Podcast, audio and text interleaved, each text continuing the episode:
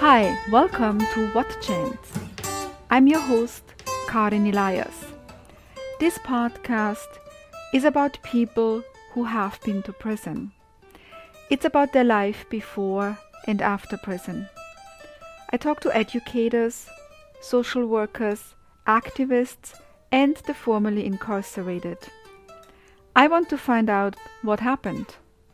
Are some people at higher risk of going to prison? And what is it like to reintegrate into society?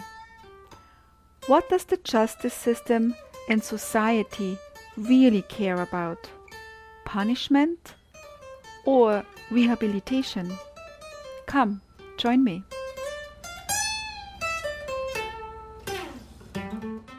My guest today is Dominique Dupont.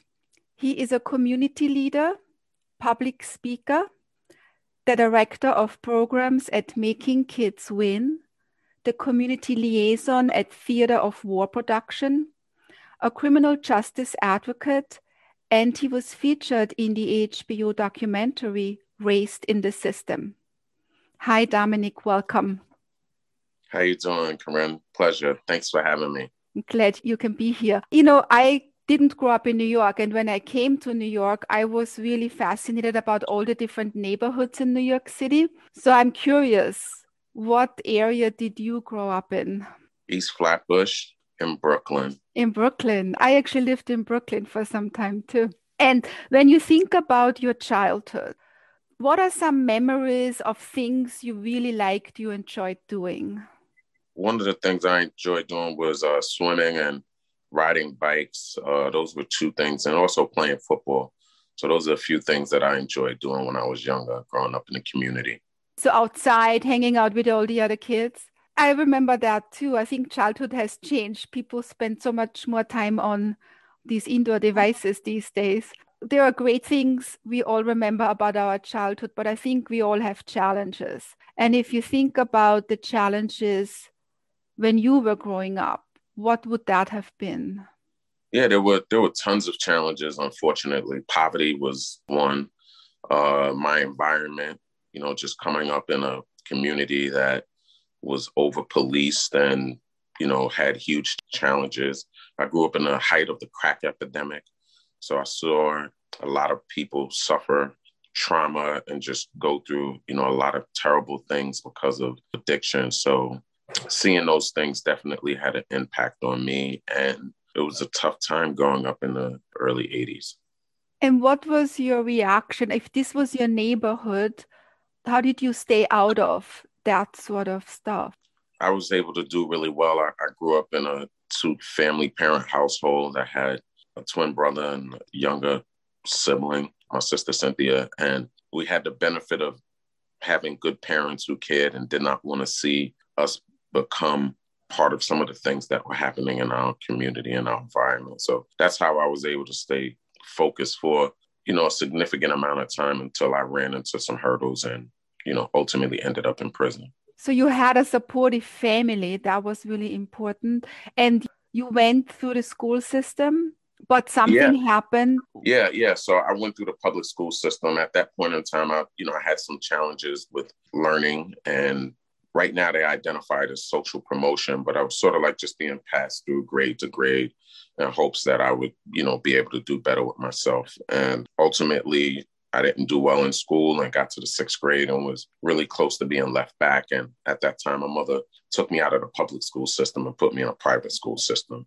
And there, thankfully, I thrived and had the ability to do better because the classroom settings were smaller and teachers were able to give more attention to people who had some of the challenges that I had coming up as a as a young person. I did well, graduated from high school, went on to a seminary and college in Baltimore, Maryland. Have been on the mission field in Africa and in Mexico, and came back to New York on a college break and got into a situation where my twin brother was jumped by several teens. I brought a firearm to an already lit situation and ultimately was arrested, charged, and convicted for murder in the second degree. You went to prison? Yes. That must have been, or let me ask you, how was that? Because it seems like you had overcome overcome some challenges, tried to not get stuck with some of the issues in the neighborhood you grew up with. And then, despite all the interventions, this happened.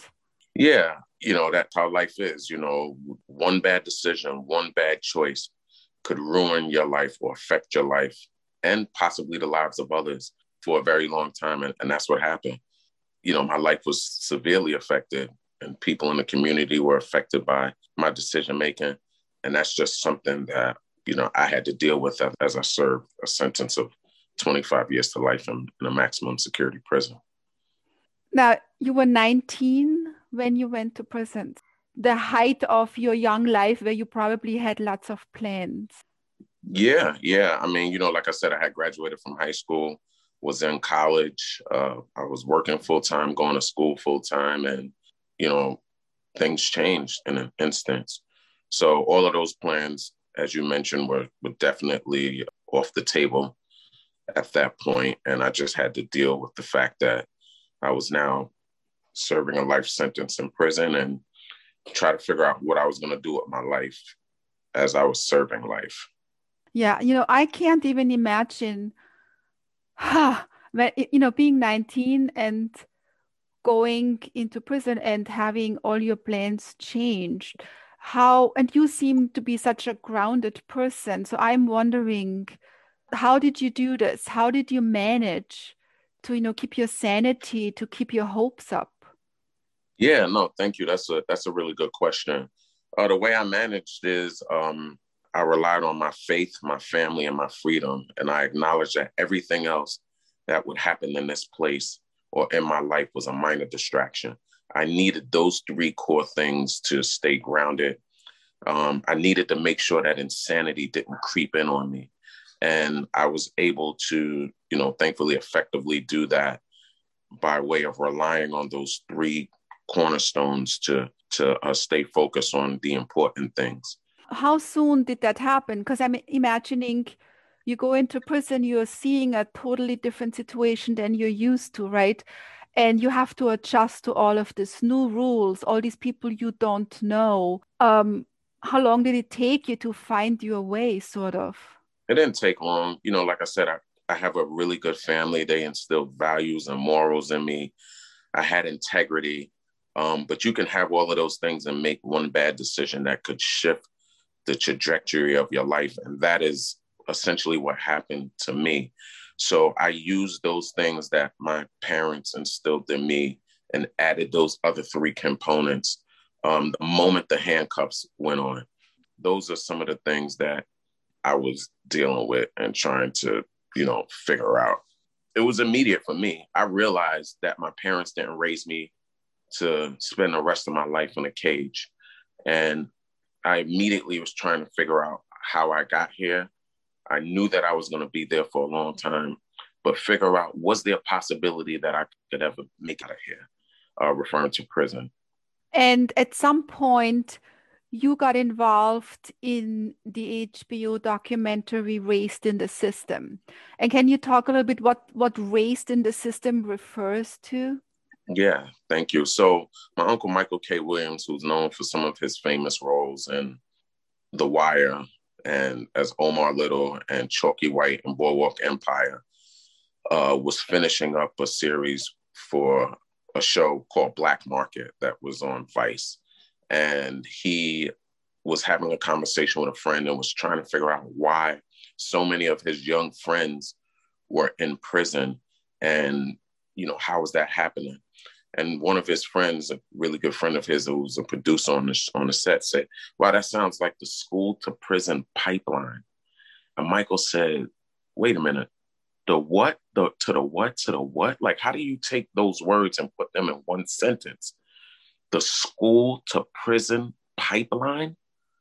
Are you telling me that there's a pipeline from schools to prison?"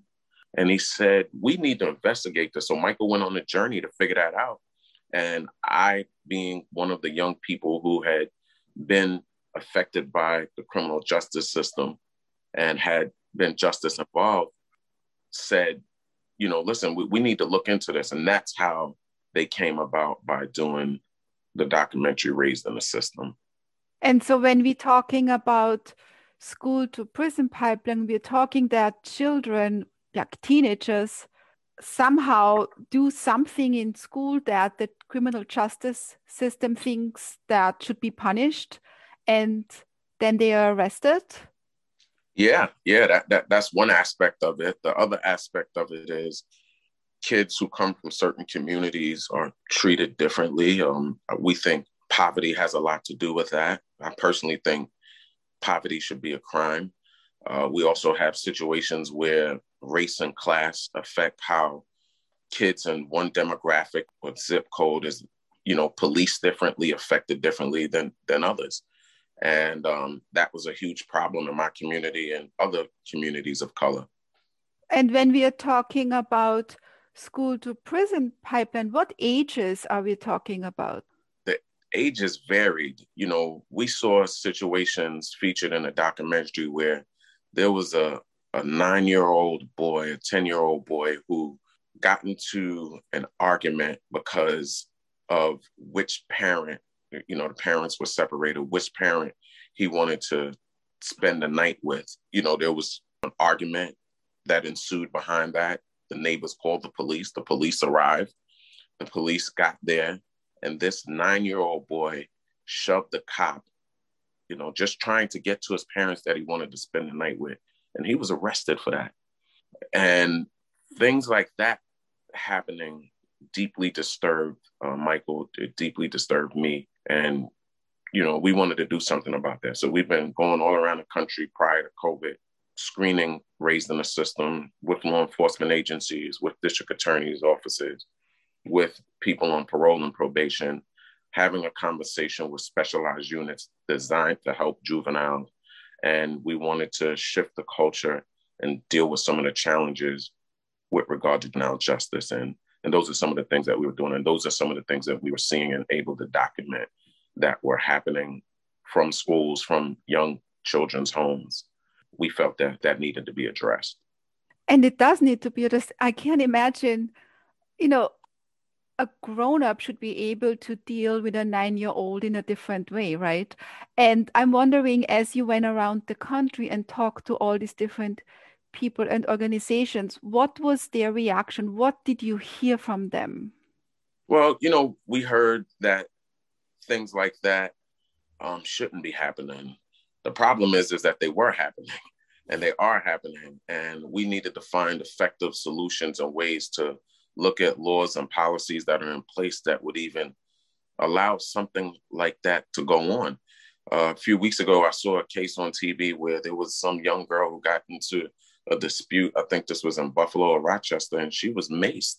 This was a 10 year old by five adult police officers. And I said to myself, as I saw these five adults who are charged with the responsibility to protect and to serve, you can't deal with a 10 year old girl. The best way to handle it is the Mesa. And then I said it and cuff her and, you know, put her in shackles like a dog. I, I just said, you know, would you handle your children like that? I, I just think that there's not enough empathy, there's not enough love going around. And there's more people concerned about the law than being concerned about love. And we need to change that. We need to work on that. And those are the things that Michael and I started to communicate when we got to these places. And thankfully, we connected with a lot of elected officials and people who are working in the area in law enforcement agreeing with that. It was just a matter of, you know, some action steps and, and seeing how the policies that are in existence can be changed to deal with that in an effective manner. Yeah, and I I'm glad to hear that people think that this is wrong. Now, I'm also wondering we've heard these things before because, you know, since we are in this pandemic, a lot of things have come to the surface for people who haven't been hearing this stuff before. But the stuff had been there for a long time, and we have changed policies before. Is it enough? I'm wondering what else do we need to do? Because it sounds like something is missing on a human level, something is missing in the connection to communities that adults, I want to say, lose their cool. I don't know, when a kid sets them off and they don't know how to behave. It's not just a question of policy. What else do we need to do? What can we do? What can be effective? I think there are a bunch of other things that are interconnected with some of the things that we see happening. You heard me talk about it earlier. You know, it's poverty, it's the environment, it's children growing up in food deserts, what we identify as food oases, uh, redlining. I think there are tons of things that are interconnected with um, some of the things happening in these underserved communities. The agencies that we rely on to get help and to get us out of these situations often don't provide the level of help that we would expect or think or need to have somebody be successful. And we see a lot of uh, politics going on. And I think people are paying more attention to politics than they are to people and understanding that these are real lives and and people really need help and i just don't think that that's happening enough so i think that we have to look at things from a, a holistic perspective and look at the big picture and start to little by little unravel all of these other things and spread the pieces out on the board and do better. So yes, I couldn't agree with you more that it's tons of things. It's not just this, you know, one kid. It's not just policy. It's but I do agree that it's policies and laws that help fortify, you know, some of the destructive things happening in our communities. Yeah, and here I'm thinking so we have institutions that are supposed to be dealing with these things and they can have policies and somebody can enforce them. But what about the regular person? You know, do you have any ideas or suggestions? The regular person who might not live in these communities, who might not have dealt with issues like that, but hears about it. Is there a way to do something? I think first we should ask ourselves how complicit might that person be? Like, are you just okay because, you know, this doesn't affect your zip code because you're in a tax bracket that, you know, this doesn't affect you? So I think we should ask ourselves that there is the reason why you don't see something or not aware of something on purpose? Or do you need to be educated about what's happening? So those are the things that I would offer as a suggestion for people who haven't experienced what I've experienced, or tons of other poor or Black people have experienced. Yeah, that's a really good point. I think we are living at times where we can't say anymore, well, I didn't know about this, right? You can hear about it and you can go and ask more questions. You can read, you can listen. There are documentaries like the one your uncle made. I have heard more talks on the radio in general about the criminal justice system, the prison system, the issues in school. You know, I grew up in Austria and I remember coming to New York, that was 30 years ago, and mm-hmm. seeing something on TV about police officers going into school and arresting students. And I was pretty shocked because that, you know, in my opinion, would have never happened in Austria. Why is a police officer going into school to deal with a behavioral issue? That is the issue the school should be able to address. What about education, psychology? So, and I think it is true, we know that there, you know, when we talk about poverty, that it happens in some areas in New York City because they are forgotten areas. We, it, there is a little bit of this, not just a little bit, I think a lot of this opinion in the US, you have to pull yourself out by your own bootstraps. But what if you don't have any boots, right? And I'm also curious because you have all this energy to advocate for these causes. But on the other hand, you also had a lot of struggles. And when you came out of prison, coming back to society, were there challenges for you? Yeah, yeah. I mean, I don't think anyone sheds over two decades in prison without without any challenges. I think that that would be misleading also downright irresponsible to suggest something like that. But yeah, I definitely had some challenges.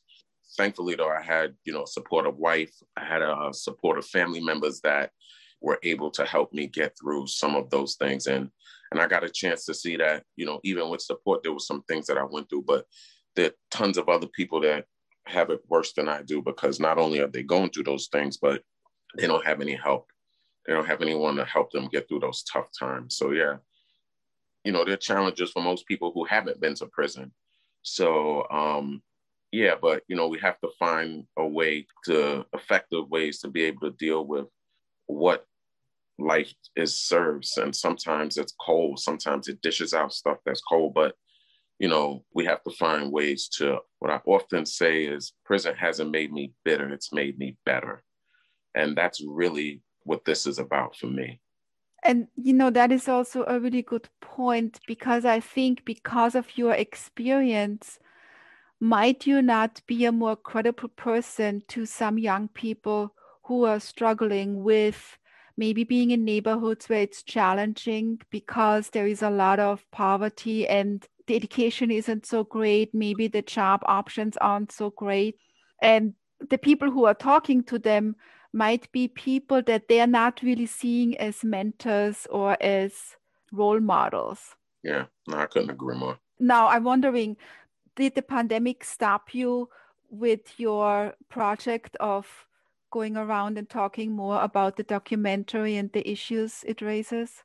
Yeah, it did. It sure did because you know it's it's hard to get people in one room without socially distancing or just being fearful. So yeah, but essentially what we did is we shifted the conversation to doing a lot of action in these underserved communities, doing food drives, giving out PPE equipment, uh, giving out coats for the winter, things like that. And all of those things were done outside, socially distant.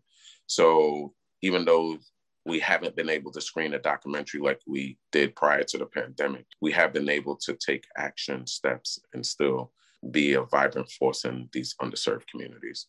Yes, and thank you. I really appreciate your energy and the positivity you have. You know, and you saying how there's a challenge that's really just a chance to overcome it and I'm wondering for yourself, if you're thinking about what's joyful in life, what are you seeing as bringing you joy right now? And what are you looking forward to in the next maybe two, three years? I'm high on life. So, me being joyful is connected with the fact that I'm living, I have life, I have breath.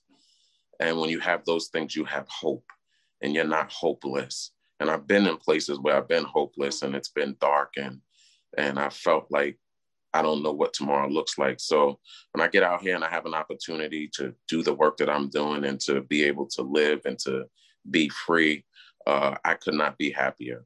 Uh, with regard to what my plans are in the next two to three years, is one to continue the work that I'm doing. I don't think it stops. Um, I think that we will always face challenges where we need to identify with people who have skin in the game and to be able to to be a servant is the things that I plan to be doing in the next two to three years.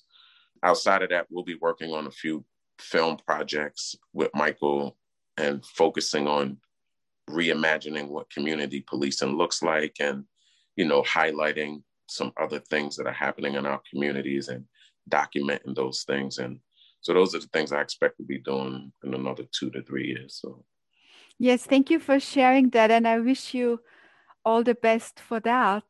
May you thank be you. successful. And I'm also wondering is there an organization, something you want to mention that people can support eh, or donate to? I would just think that groups like Exodus Transitional Community, Making Kids Win, NYC Together, um, those are the groups that stand out to me that I do a lot of work with on a daily basis. And we would just love to have the support. And um, if there's any other additional information, you know, someone may want to reach out to me, I'd be more than willing to help out or, or help them get a better understanding of the work that we're doing. Yes, thank you so much. And thank you so much for this conversation. And I wish you all the best.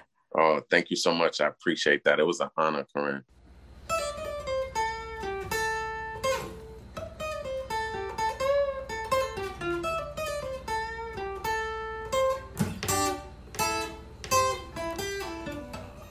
Chance is created in New York with cover art by Hernan Braberman and original music by Max Elias.